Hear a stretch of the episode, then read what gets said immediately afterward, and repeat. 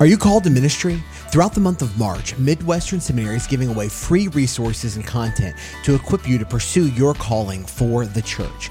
Your calling is too important to pursue unequipped, so we want to gift you with helpful books and articles, scholarships to seminary commentary sets, Logos Bible software, and more. Enter to win these giveaways at mbts.edu slash called. Everyone who enters can receive free ebooks during the entire month of March as well. This is an incredible giveaway. You can win scholarships, you can win helpful books, you can win commentary sets, and you can win a Logos Bible software package. That's incredible. And there are so much more that they're giving away over at mbts.edu slash called. Go check out this giveaway. Everyone who enters can receive free ebooks during the month of March. So there is really no reason to not enter this giveaway right now. mbts.edu slash called.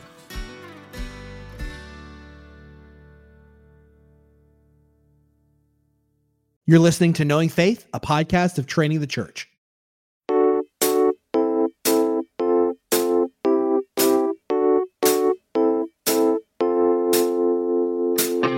This is Kyle Worley, and I'm joined by my co-host Jen Wilkin and JT English. What's up, guys? Hey, this is a Knowing Faith first for us. Mm-hmm. This we are recording on a day where there was snow on the ground for all of us this morning. That all is- three of us. all three Yep. of us. That has never happened. This is a first for us. Mm-hmm. Welcome to the club, guys. Did you go outside? I didn't go outside.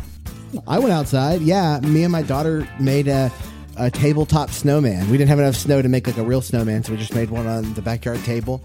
JT, you're so snow is so normal for you. It's just passe. Like we were excited. My daughter woke up and she's like, "There is snow." Just a winter wonderland here every single day, you know? is that what is that what Thomas says every morning? We basically, I mean, all of Colorado feels like Aspen. It's just kind of, you know. wow. I will say this, though. I mean, Coloradoans are struggling a little bit right now. It's cold. It, we're, we're dealing with the snow. It was negative 11 when we started church this past week. I mean, it's. Macy was like, "Should we go outside and go sledding?" I was like, "Let me, let me. like, We can do that when it's 32 degrees." But I want you to think about the difference between like 74 or 64. Like, think about a 30, 40 degree difference. That's what we're talking about here. From it's below that in freezing terms. And she's like, "That's a good point. It's like 40 degree, 40 degrees below freezing. Like that's too cold." Let's just keep our extremities instead of going sledding. Yeah. Yeah, yeah. Yeah. I like my JT, fingers and toes. JT, do you want some cheese with all that whine? Hey, hey. Can you hear that? what is it? Tell me what it It's the smallest violin playing your swan song right There we go. man. Okay. There we go. We are just And we're back only in the hits grade. today on Knowing Faith podcast. Yeah. Very, very Well, serious yes. today. Yep, yep. So, uh, okay, on this snow day episode of Knowing Faith, uh, we are taking a break from our journey through Exodus uh, to start to spotlight some questions and discussions and major works in church history. And we we titled this episode episode "Church History: A Reading Guide." Uh, in the past, we we've certainly involved uh, conversations focused on church history or historical documents. We did a whole really a whole season basically on the Apostles' Creed pretty early on in knowing faith's uh, time. So if you if you missed that and you're really interested in church history, you should go back and listen to that series that we did on the Apostles' Creed. It was really fun. But this season, as we continued through Exodus, we wanted to just spotlight some major works in church history. Uh, works that have been either particularly impactful for the witness of the church or mm, probably closer to the works that have been most impactful for us personally.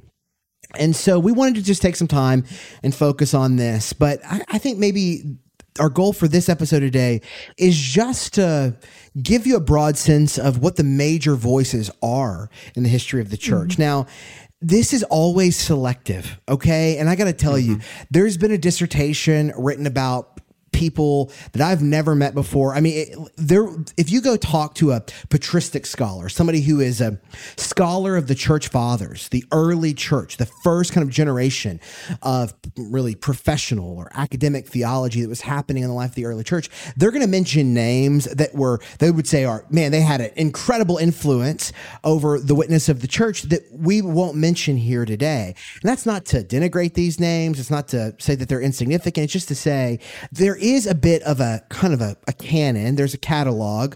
There is a group that typically is set apart of just kind of commonly recognized major influences. So I don't want you to hear us today and be like, well, you left off this person. We're going to leave off a lot of people. We're not going to mention every pastor, theologian, poet, philosopher in the history of the church who took time to write something significant. We're just going to mention some of the ones we think, hey, if these are the only ones you know about, this would be a good list to have kind of working in the background for you. But before we do that, JT, you and I um, have both spent a lot of time reading across church history. It was a part of some of the programs that we did. It's been a part of some of the writing and study we've done. What's the value? If somebody is saying, Hey, I am hook, line, and sinker on biblical literacy, I want to spend my time in God's word they go, I don't really know the value of taking the precious little time I have for reading and focusing on reading or studying anything but the Bible or primary text focused on, you know, explaining the Bible to me. What's the value of somebody said about reading historical documents or reading the voices of historical figures through the history of the church? Sure, yeah, and that was a question I had going into seminary. I had a my first class or one of my first classes in my first semester was Church History 101 and I was like, "What for what?" Like I'd rather be at the you know, the preaching seminar or the you know contemporary ministry. I mean, I really had my eyes opened to the importance of church history. We always say that theology is best done in community. Uh, it's one of the things that we we value in our own churches. And that means doing theology with our contemporaries. It means learning from each other. It means uh, benefiting from each other's study and research and work. But doing theology in community also means doing uh, theology with the community of the past. And that isn't just because we think it's a good idea, but because it's a spirit filled past. Uh, we didn't just move from Pentecost to today. The Spirit has been uh, working and uh, guiding the church to truth for the last 2,000 years. Now, big caveat that doesn't mean everything we read in church history is inspired or inerrant or anything like that or authoritative, but it is spirit driven. The Spirit is indwelling the church. And we can learn from a lot of the church's follies uh, when we read church history. We can also learn from a lot of the church's wisdom when we read church history. Uh, and one of my uh, favorite contemporary authors talks about finding ancient friends uh, mm. in church history, and that's what I feel like I've found in several theologians where they've they've they've walked through similar situations to what the church is walking through today. We're we, we always can act like we're living through this brand new moment, and what are we supposed to do? But the church has had ups and downs and twists and turns for the last 2,000 years. And when we benefit from the men and women who've gone before us, who thought uh, intelligently and biblically and prayerfully about how to deal with contemporary issues, like for example, right now we're dealing with some significant issues around what does it mean to be an image bearer? And what is artificial intelligence? And what does it mean to be a man or a woman? And what is a body?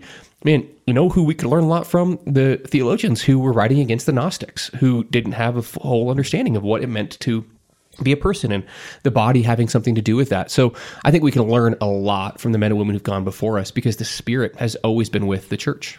That's right. I'd be curious. I'd be curious to hear your thoughts on how this relates to the current pattern of deconstruction that we're seeing. How do you see as mm. knowing, understanding church history, having some sense of it as as a potential remedy for some of the deconstruction that we see? Yeah, we've talked about this a little bit before, and Kyle, I, want you to answer because I think you probably have a better answer than I do. But my, my first kind of off the hip would be a lot of what's being deconstructed isn't historic orthodoxy. Uh, it's really kind of a contemporary version of a kind of evangelicalism. That doesn't mean we shouldn't be thankful for that kind of evangelicalism, but Christianity has stood the test for 2,000 years. And the blog that you read today that's leading you to deconstructionism is probably not interacting with the 2,000 years of church history.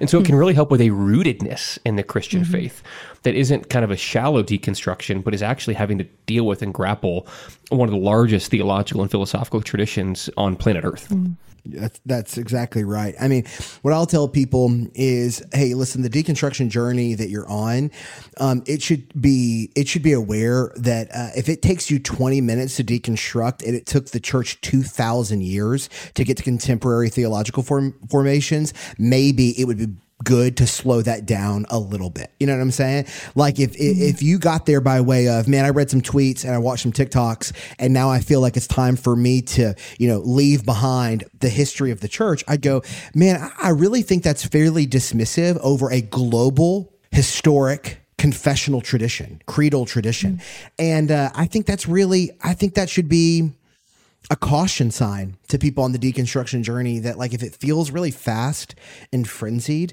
um, i don't know that you're really paying respect to the kind of labor that it took for men and women across a global community to present uh, Christian orthodoxy in a way that's both compelling and coherent. So, yeah, I do think that um, what JT said, a lot of current deconstruction is about leaving evangelical models of Christianity behind. And listen, I, have said it here before. I, I'm not really caught up in whether we save or salvage evangelicalism as a name, a brand, an identity. Like, I'm not losing sleep on that. But a lot of the conflation that happens in contemporary deconstruction or that I see is I'm stepping away from evangelicalism, so I'm stepping away from Christianity. I mean, I guess if if that's the decision you're making, I think that you're the one who's drawing narrow lines, not the history of the church. You know, mm. um, Jen, I'd be curious. I don't want to rush past this first one. You are I mean, I think we can, if we put a sash on you, it would probably say Miss Biblical Literacy. You know what I'm saying? Like if Ms. there was a yeah. Miss Biblical Literacy pageant, we think, I think you'd be the clear front runner. Um, and so if one of the questions they asked you in that pageant was, Hey, for Bible literacy, what's the value of reading church history? What would you say? I mean, like you are the read the Bible person. Mm-hmm, when mm-hmm. I talk with you, I feel like gosh, I need to read the Bible more than I've been reading the Bible. You have that impact on me, on your friends, and on everybody who reads your work. So I feel like somebody might go like, well, I bet Jen isn't super interested. But what have you found to be the value of the historical witness that you've engaged with? Well, I think, you know, there's a saying, I think it's attributed to Alistair Begg main things are plain things, plain things are main things. And one of the ways that we are helped when we start reading scripture and we think, gosh, none of this feels extra plain to me right mm-hmm. now is by going back to that historical witness of what the plain things are, that agreement on, on the plain things and the main things, which we would call you know orthodoxy it's not right. just orthodoxy there are other things in scripture that everybody's been like yeah that that seems pretty cut and dried. Um, and so I think that, you know, we have a tendency to be just a, um, the prisoners of our own experience and our own yeah, day and age. And what the witness of church history can do is help us to get out of our own um, 40 to 80 years and, right. and get a sense of what everyone has said. And I, you know, this actually goes back to the deconstruction question too. It, it's the idea that I am going to find something new in the scriptures or that I'm going to ask a question that's never been asked or that, that the answers that I'm hearing have, have, um, have never been given before. Uh, and I think also, you know, the idea that a lot of the answers that are being given to the questions that have been asked over and over again. Uh, we don't know whether those answers are going to hold up, um, whether they'll hold up and survive the test of time. But we can go all the way back to these early church fathers and read some of the answers that they gave to these questions, and we can actually gauge whether they have stood the test of time. And so I think when you're reading the scriptures, um, you know, we talk about don't read alone. And um, as JT's pointed out, these are ancient friends with whom we can read the scriptures and our growing understanding of them. They're conversation partners in many ways. And they're conversation partners who, if their words didn't hold weight, we wouldn't know their names. That's right. Uh, but because they have, we, we do still know their names. That's right. JT, in theological circles, we'll often talk about the relationship between the testimony of Scripture and the testimony of the church's historic witness or tradition. So, yeah. just let's put all of our cards out on the table in terms of what is the relationship between the witness of Scripture or the testimony of Scripture and the testimony of the church. Yeah, historically, there's they've been categorized in three different ways in terms of scripture and tradition having a relationship with each other. Let me just highlight the three, and I'll tell you where I land. So one that you're familiar with is kind of more of the the Catholic position, uh, historically Catholic, that would say we have two authorities, mm-hmm. and it's the authority of Scripture. Uh, the Bible is inspired and profitable for teaching, reproof, correction, and training in righteousness. And so is history. And these are dueling authorities, not dueling in the sense of contrasting, but also in another sense, Catholics would say tradition came first it was it, it, uh, the church uh, creates the Bible, not the Bible creating the church. This was a huge conversation in the Reformation. Is is the church uh, the the mother of the word, or is the word the mother of the church? Protestants land on saying that we are birthed from the church, uh, from the from the word. Uh, the church is something that God creates by speaking the church into existence through the proclamation of the word. Catholics would have a slightly different view on that. So I'm going to say uh, I forget the theologian who says it. There's like these three relationships. One is called relationship zero, One is relationship one, and one is relationship two. This relationship two sees the Bible and tradition as both having authority. Let me go to the other side of the spectrum. It's relationship zero, uh, which simply says uh, we we have the Bible as our only authority, and tradition has no impact on us at all. The reformers actually called these this group of people the radical reformers. Uh, they didn't want to benefit from the testimony of the church or tradition in any way. It was the Bible alone. In some sense, uh, you know, the reformers say sola scripture, that the Bible alone is authoritative. This group of people was saying solo scripture, that we only use the Bible for theological formation. And the reformers and the Protestant tradition came up with what we now call this relationship one, where we do only have one authority. It's the Bible However, tradition holds kind of a ministerial authority for scripture. And so the way that it's been talked about frequently is the Bible has magisterial authority. It is where we it's where we ground all of our doctrine. It's where we formulate all of our theological positions, but we use tradition as a sub authority to help us make sure that we're reading the Bible correctly, almost like the lenses that we would put on to read scripture. So you better have a reason to uh, the Bible must be very clear about something for you to go outside of Scripture because the the Spirit has been leading and guiding the church over the last two thousand years. So we want to benefit from that. So relationship zero is solo Scripture. Relationship two is seeing the Bible and tradition as equal authorities, and relationship one is the historically Protestant position, which says sola scriptura, the Bible alone is authoritative and inspired. However, uh, tradition helps us with a ministerial authority of interpreting the Bible correctly. That's, that. Helpful. That's really helpful. I, have been helped mm-hmm. by understanding that when people think, you know what, I'm just not going to take into account um, tradition at all. I'm just going to read the Bible plainly. You know, take off any preconditions or any biases or any sort of stipulations and read it purely. That they don't understand. They're actually still bringing a lot to the text. They're still bringing like Yaroslav Pelikan, who was like a historian of the church and wrote on the development of doctrine across the history of the church. He has this quote when people tell me like, "Yeah, I'm not really interested in reading church history. I'm not really interested in tradition." He always says the only alternative to tradition is bad tradition.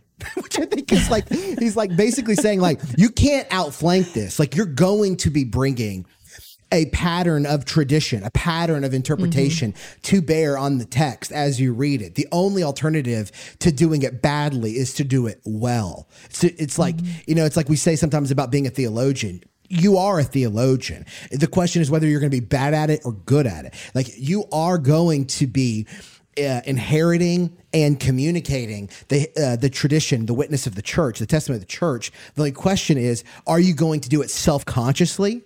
With a kind of an awareness of where it's founded and rooted, or are you going to be doing it haphazardly? Right. There's mm-hmm. not a mm-hmm. question of whether or not you're going to bring a kind of uh, traditional uh, body of interpretation to the text. It is going to happen. It just may that may be a bad one, you know?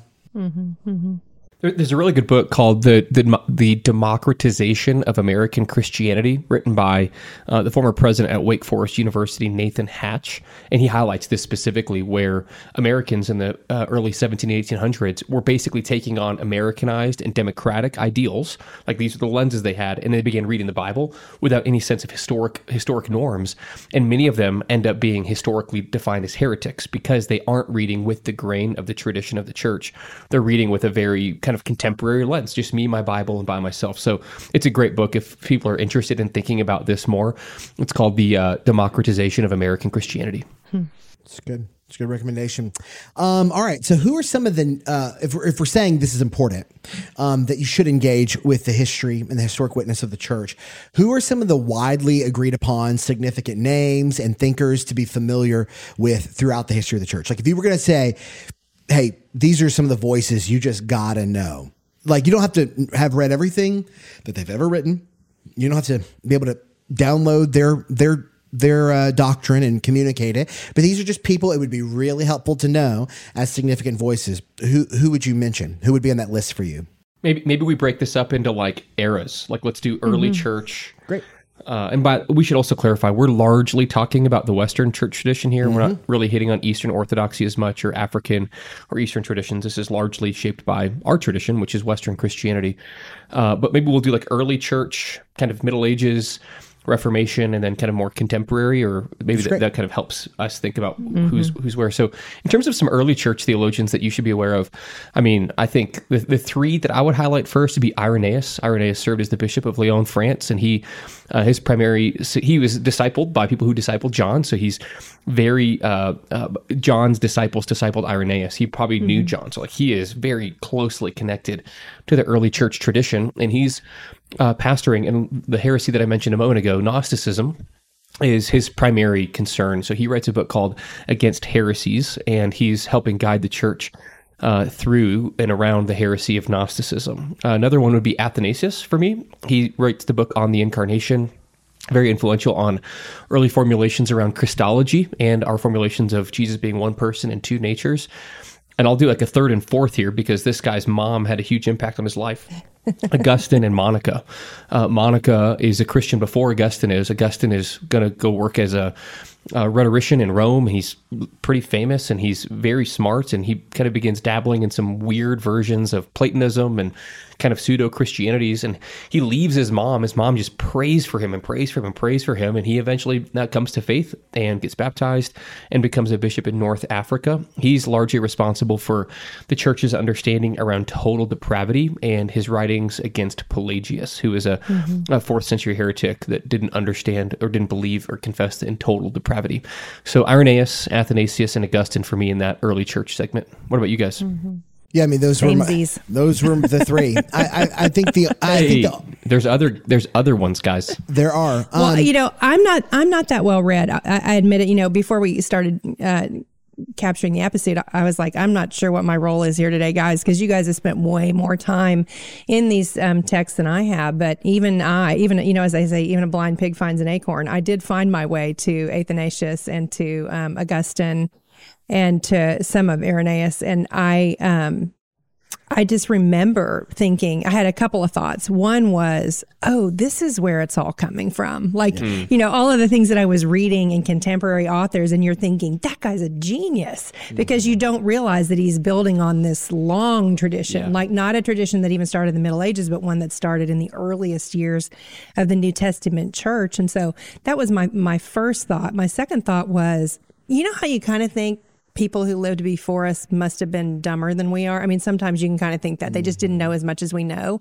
And you're reading what these people wrote and you're thinking, man, maybe I don't think as deeply as people used to because I have so many distractions available to me. So I had that mm-hmm. thought. But then as a Protestant, you know, I had lacked any natural curiosity around how we got to where we were uh, with all of these different denominations and, you know, what was the nature of the Catholic Church and how did it relate to Protestantism.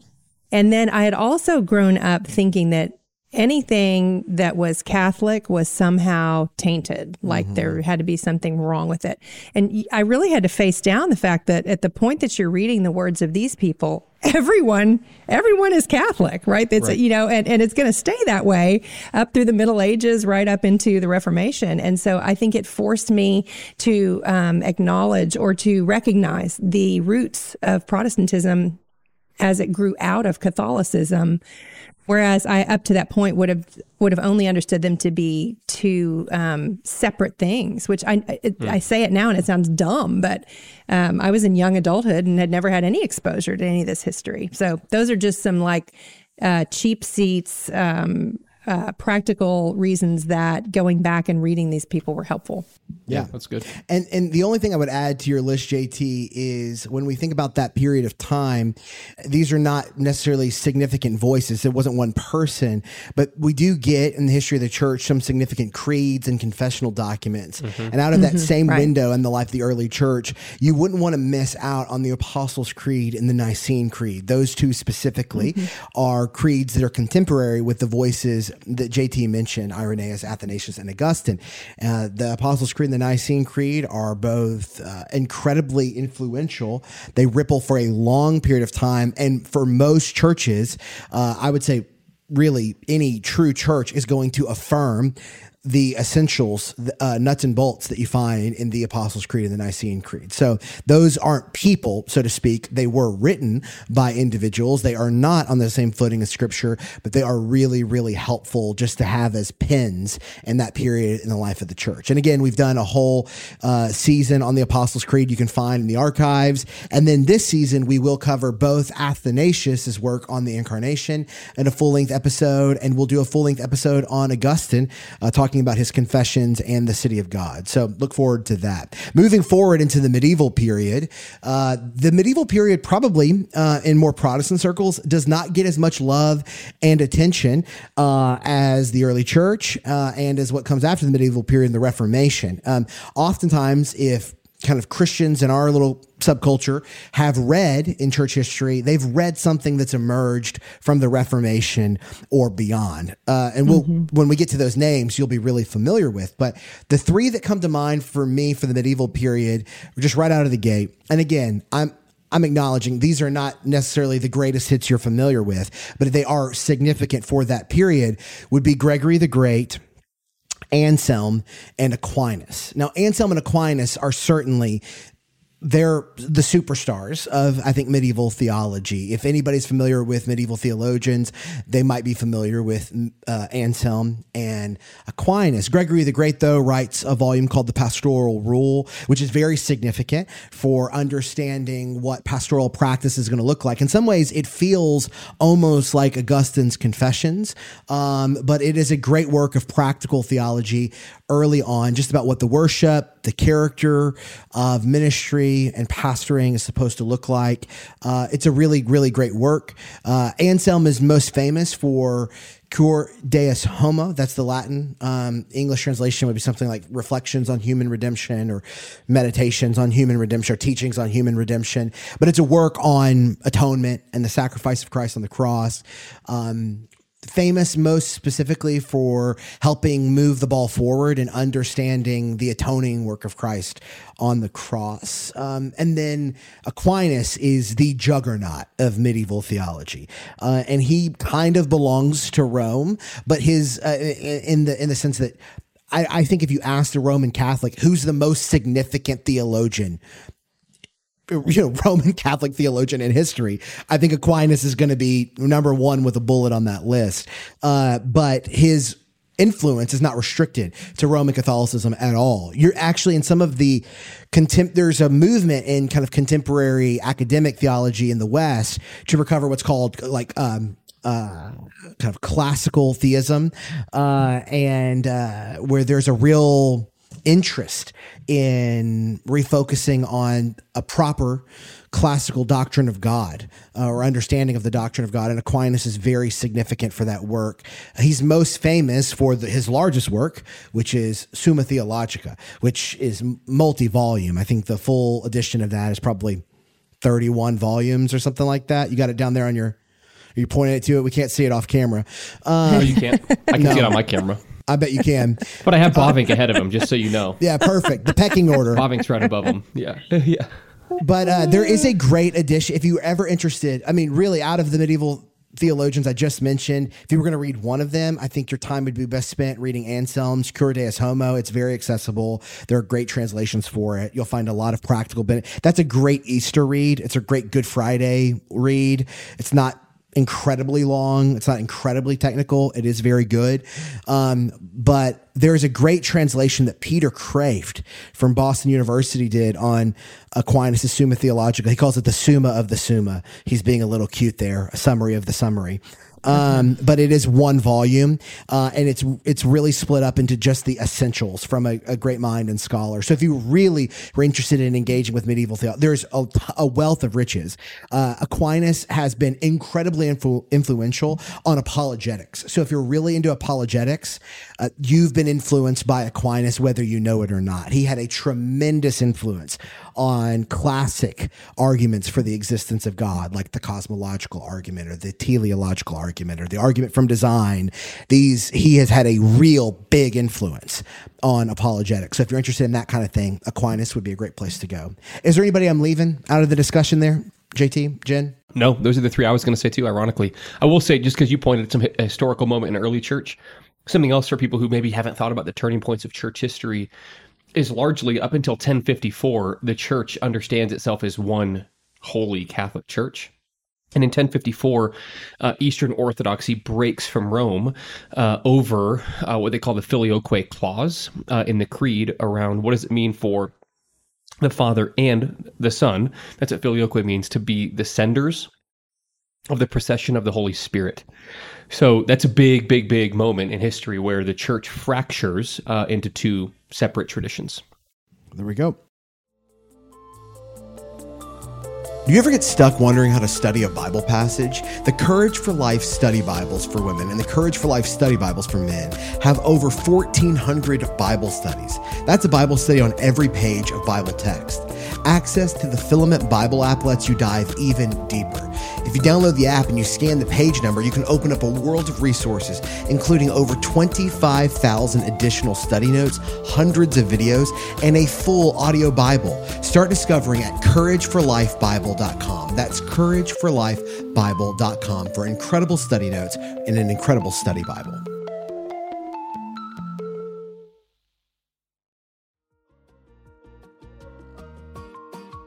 We live in a possession and money obsessed culture. But what does the Bible say about generosity?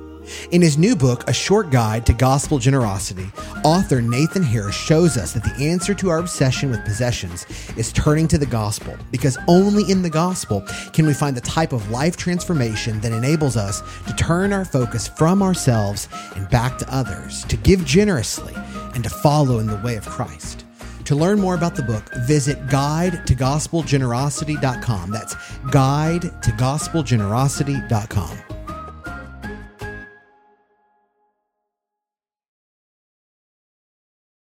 Now we move forward to the Reformation. And this is where I'm imagining our listeners are most familiar here. Jen, who are some of the big names of the Reformation? Just get the names on the table for us. What, who are some of the big heavyweights? So Martin Luther, obviously, would be one of the 1st Mm-hmm. ones. Uh, John Calvin, and then um, okay, I'm blanking out. Who's the guy who uh, tore all of the stuff out of the churches? Oh, you're talking about Wycliffe? Zwingli. Zwingli? No, it's not Zwingli. It's not Zwingli. It's uh, didn't John tear Knox. the stuff out. John Knox. That's right, with the sword. Yeah. John Okay, Knox. so you got Luther, Calvin, and Zwingli. And then you Those got are John Big Knox. ones. B- John Knox. Sure. Yes. Who else you guys got? I mean, those are the big ones. I know Kyle's a big fan of Johann Tetzel, uh, the Catholic theologian.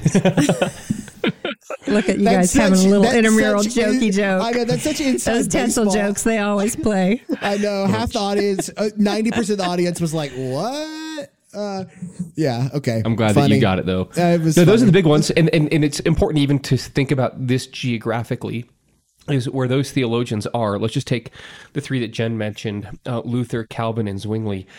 Is they're participating in the Reformation in Europe in different ways, and then the the traditions kind of flow from them. So That's right. Luther's participating in the German ref. Like, in some sense, it's not even good. It's uh, we can say it the Reformation, but that's not how the lived experience was in the 15th, 16th centuries. It was the Reformations, because even these reformers begin disagreeing with each other and having uh, conflicts.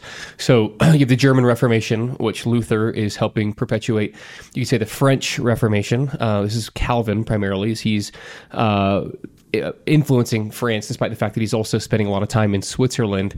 Uh, and then uh, Zwingli is also spending time in Switzerland too. And then, of course, you have the English Reformation uh, that John Knox is participating in. And this is what uh, this is where we get the Church of England when King Henry VIII broke uh, the Church of England off of the Roman Catholic Church in light of his uh, marital situation and a desire for divorce because he hadn't had a biological son and heir yet. And so you kind of have this English, French, Swiss, German reformations that are disagreeing. Specifically, Luther and Calvin have some very strong disagreements with each other around uh, what it, what it means to participate in the Lord's Supper and what the elements actually are.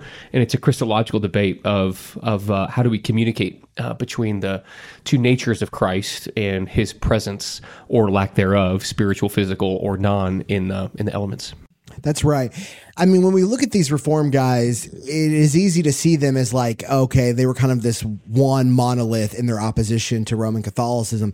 That's not true at all. They break up into a lot of different streams. That's both some of the beauty of the Reformation and honestly, some of the burden of the Reformation as well, is that the schisms do end up creating more schisms and more separations and more separations. And so from, you know, Luther, you're going to get Lutheranism. Uh, from Calvin, you're going to get multiple multiple streams of Reformed thought. You're going to get what's called the Dutch school, Dutch Reformed theology. This is somebody like Abraham Kuyper, and then after him comes somebody like JT's guy, Herman Bavinck.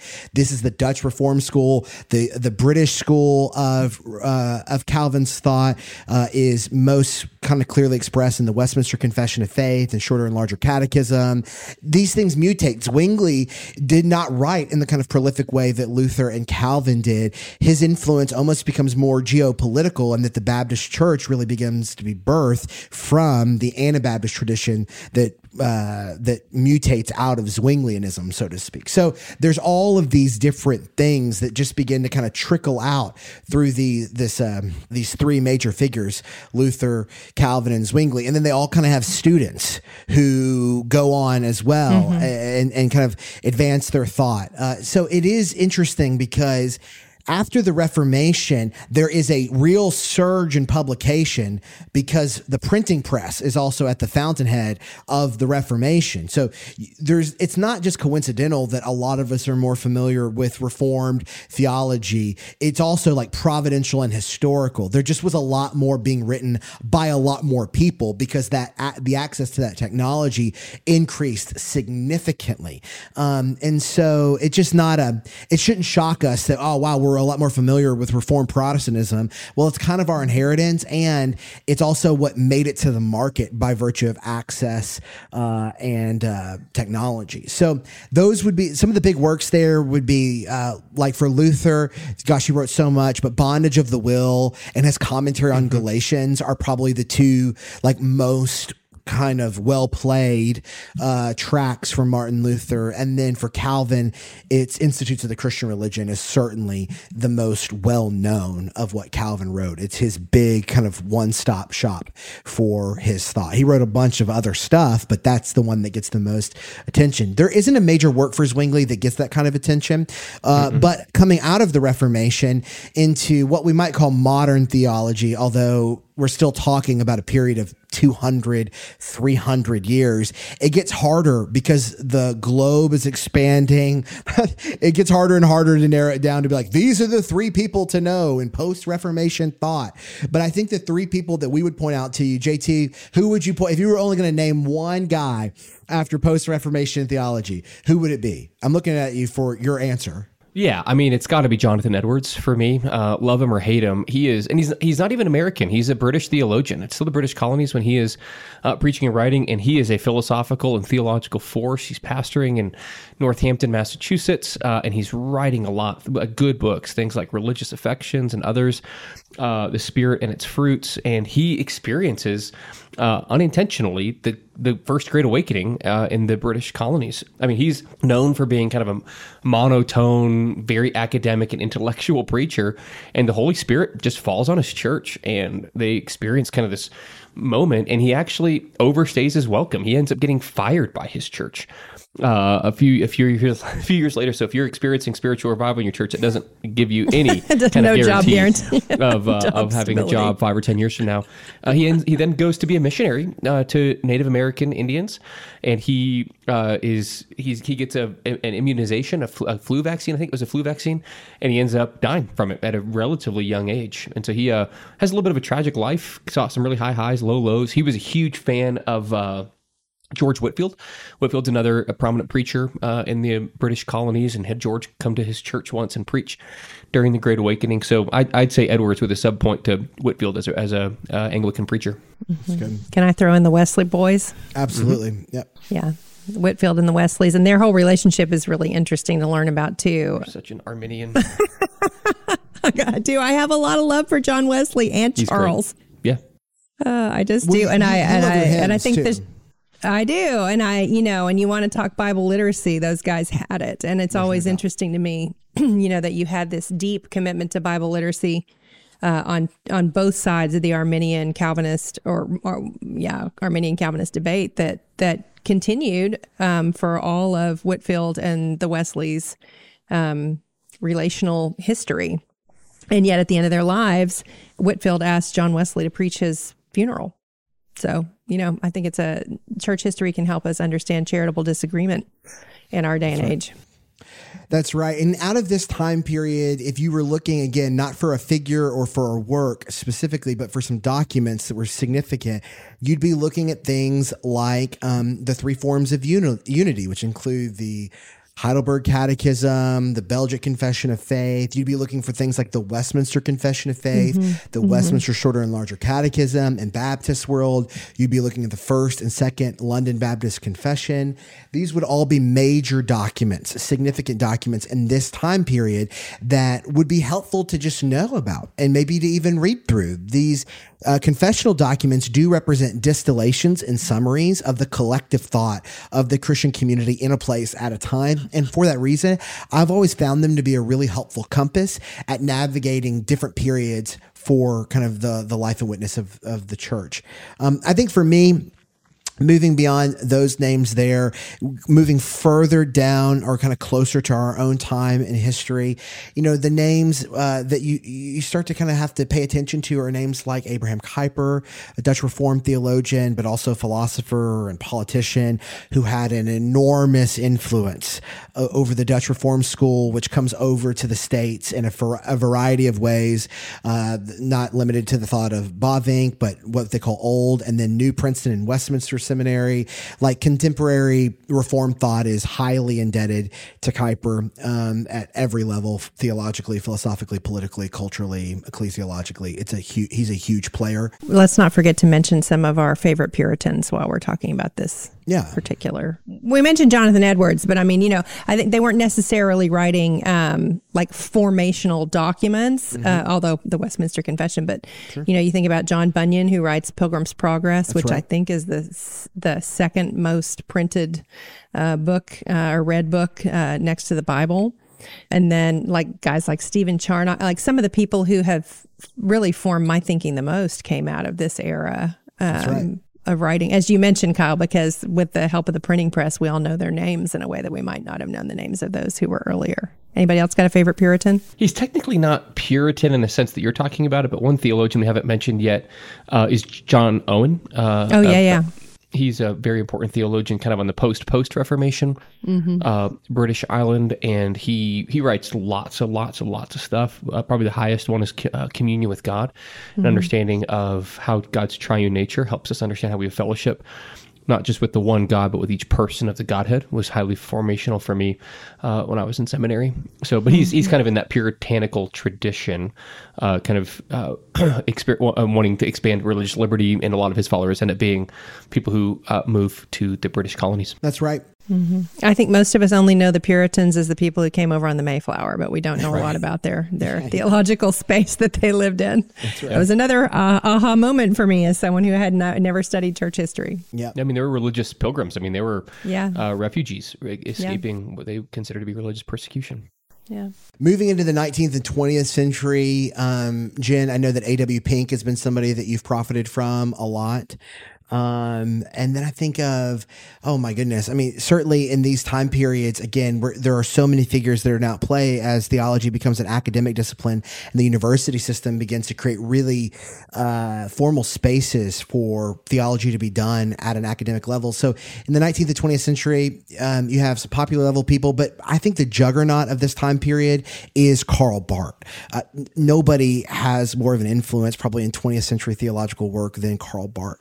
Uh, uh, it was huge. It was seismic, um, and uh, it still ripples today. So Karl Barth's Church Dogmatics was his magnum opus, mega work, uh, and uh, Barth is somebody that we probably Barth is in a different lane from us. Um, uh, that kind of the way that we would express much concrete theological conclusions, but there's no doubt his influence is ginormous uh, in 20th century theological reflection. You said juggernaut and ginormous. Are we talking about a ginormous juggernaut here? Is that what's happening? I, I can't. We can't. Like, I think Karl Barth is one of those people because he's so recent. like a lot of people, I, am always surprised. I, I don't want people necessarily to just spend a lot of time reading Karl Barth, but all contemporary theological reflection is being done with reference to Karl Barth in ways that are similar to Calvin and Luther and Augustine. But his newness, mm-hmm. his contemporariness, mm-hmm. so to speak, even though he died almost, well, we're getting close to, you know, 50, 70, I don't remember, 1965, mm-hmm. whenever Karl Barth died. It was recent, but that, uh, I think that newness definitely mitigates what people's consideration of him is. I got a couple of big names for this era. Come on. Two that just really uh, were eye opening to me when I started to learn about the the nature of their work. And the first is Charles Grandison Finney, who um, was responsible for a lot of the ways that, um, at least in the West, we think about what a revival is.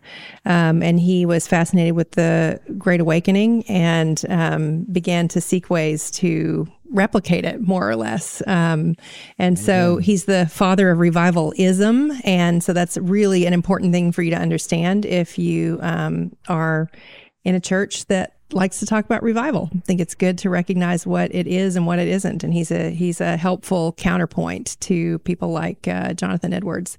And I'm by helpful, I mean he can show us what not to do. And then the other one would be um, Scofield. Scofield had a huge impact right. on uh, on the way people thought about, in particular, eschatology, um, but covenants. And so, some of the conversations that had developed among the Puritans about covenant theology um, come to be essentially challenged by Scofield's um, reading of the Bible, and we get the rise of modern dispensationalism. That's right. JT, anybody we're leaving off here? 19th, 20th century? I mean, I think I'd add J.I. Packer. Yeah. Oh, yeah. Yeah, but I think that's a great list. I agree. I'm really glad um, you said you don't like Finney Jen. I was like, uh oh. Were you a little worried I was into it? I was a little worried. I was like, wow, the anxious Jen's, bench. Jen's getting into revivalism over there. Jen's any to the Finney. It was one of those things. That, no, reading about him was one of those things that really explained. This is why I think church history matters. It it explained so much of mm-hmm. what I grew up with, um, just so much. It, and um, and I realized, oh, these aren't again. This isn't new these these ideas or the or these practices they actually had an origin and and there mm-hmm. were forces that brought them about to to make them be popularized so when you think about oh gosh we, we, we just gave you you know 20 25 names some major works across the history of the church. And and listen, you you might be thinking, okay, well, like where do I even begin on something like this? And I, we're going to give you some full length episodes this season on some of these major works, and and they could be good, kind of almost listening guides or accompaniments to working through one of these works. We've picked out works that we think are accessible, that we think that you could read with others and and talk about and discuss, and that you'd find it would be really profitable to do so. Um, I think uh, what I want to encourage you to consider is that the history of the church is shaping and influencing your participation in Christian discipleship, whether you know it or not.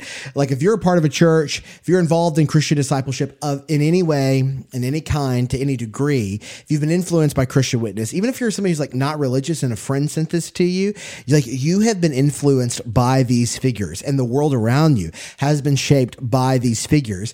And so it might be a really I don't know, uniquely beneficial to consider one of these major influences and figures and explore not only how they have impacted historic Christian practice and thought, but how they're uh, impacting contemporary Christian practice and thought and contemporary societies where there has been a huge influence of Christian witness. Like you may not know Charles Finney, and Charles Finney might have had a low impact on the life of your present church. That would actually be a positive thing, but he had a significant impact on American culture. And, um, um, mm-hmm. it, it, might surprise you to learn the kind of impact that he had and the way that it's rippled in other domains that are, don't feel explicitly religious. And this is true, not just of Finney, but it's true of Calvin and Luther, and it's true of Augustine. It's true of much of what you'll find in Western society. And so this season, we're going to dive into some of the works that we mentioned and other works that we didn't talk about specifically. Like we're going to do a full length episode on Athanasius on, on the Incarnation. We're going to do a full length episode on Augustine, his confessions in the city of God God. We're going to talk about G.K. Chesterton's work, Orthodoxy. We're going to talk about Luther's Galatians commentary. We're going to talk about Calvin and the Institutes of the Christian Religion. We're going to talk about A.W. Pink and the attributes of God. This is going to be fun for us. And each one of us has been more or less influenced by some of these works. Pink's work has not had a massive influence on me, but it did have a very large influence mm-hmm. on Jen. Um, uh, Confessions in City of God, uh, it clicked with me, but not in the same way that it did with JT, whereas Chesterton's orthodoxy was incredibly significant for me. And I recommend mm-hmm. it to everybody. So hopefully, and even as we talk through these, you're going to find you don't have to become a compendium of all knowledge throughout the history of the church, but you might find kind of a subset of voices that are really uniquely beneficial to your life with Jesus and in the company of the church over the history uh, of what God has done. So I, I don't have to become a compendium, but can I become a juggernaut? You could become a juggernaut. We will allow you to become a juggernaut for, you know, who do you want to become a, ju- a ginormous one? A ginormous, ginormous juggernautical compendium. Listen, you can fault me for a lot of things, but not being hyperbolic will not be one of those things. Uh, or multisyllabic. Yep, that's right. Uh, you can find Knowing Faith on Instagram, Facebook, and Twitter. We can, you can find us out there. If you want to find some behind the scenes stuff, you can go to trainingthechurch.com slash support. We have a newsletter the three of us do uh, that will tell you things that are coming up. They'll let you know about stuff that's going to be released before it gets released. There's cool stuff there. Go check it out over at trainingthechurch.com. Uh, thank you for listening to our podcast today. If you heard anything on the show that you want to find out more about, you can check the show notes. You can find links to our sponsors. You can find links to any books we recommended. You can find all the links to what you'll need on the Train the Church website. Listen, this season, um, I got a lot of messages on uh, Instagram last season with people asking, Hey, I want to help other people find the show. I want to help support the show. You can go to trainingthechurch.com slash support, and there's some ways you can do that there. But if you want to do like a free and easy way to help other people find the show, two things. One, you can leave us a review on Apple Podcasts. I've said it before, don't ask me how it works. Somehow it just works. When you review the show on Apple Podcasts, it helps other people find it. The other way that you can do it is share it on social media. Word of mouth is the best way to get other people to jump in. So if you want other people to dive into exploring Exodus alongside you or with you, share it on social media when our episodes release, and that will help other people find the show. We hope you enjoyed the discussion today. Grace and peace.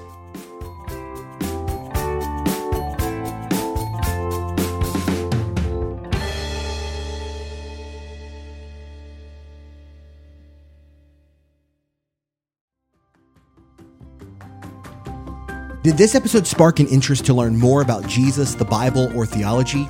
You can receive free theological training through Midwestern Seminary's For the Church Institute, which offers courses in Old and New Testament, Christian theology, and more, including the newly released course on missional leadership. Again, this is free theological training that you can use for your own equipping, for the equipping of those in your church, and it is available for groups or on your own. You can learn more and get started today at Again, that's ftcinstitute.com for theological training courses, free theological training courses today. Go check it out.